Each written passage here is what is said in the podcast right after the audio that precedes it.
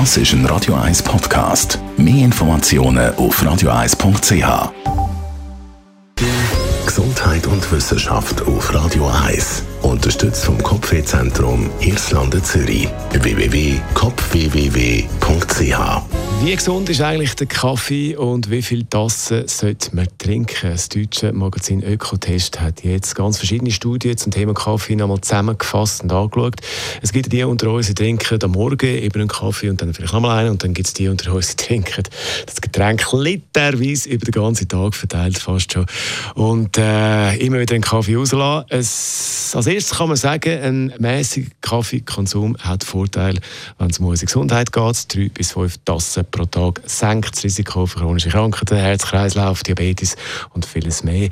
Also da gehen äh, viele Studien in die gleiche Richtung. Dann hat es aber auch mal die Studie gegeben, die behauptet hat, äh, wenn man zu viel Kaffee trinkt, dann kann es passieren, dass äh, die Arterien verstopfen, versteifen. Die These haben wir dann in einer anderen Studie allerdings wieder können widerlegen. Ja, wäre sogar um die 25 Kaffee pro Tag.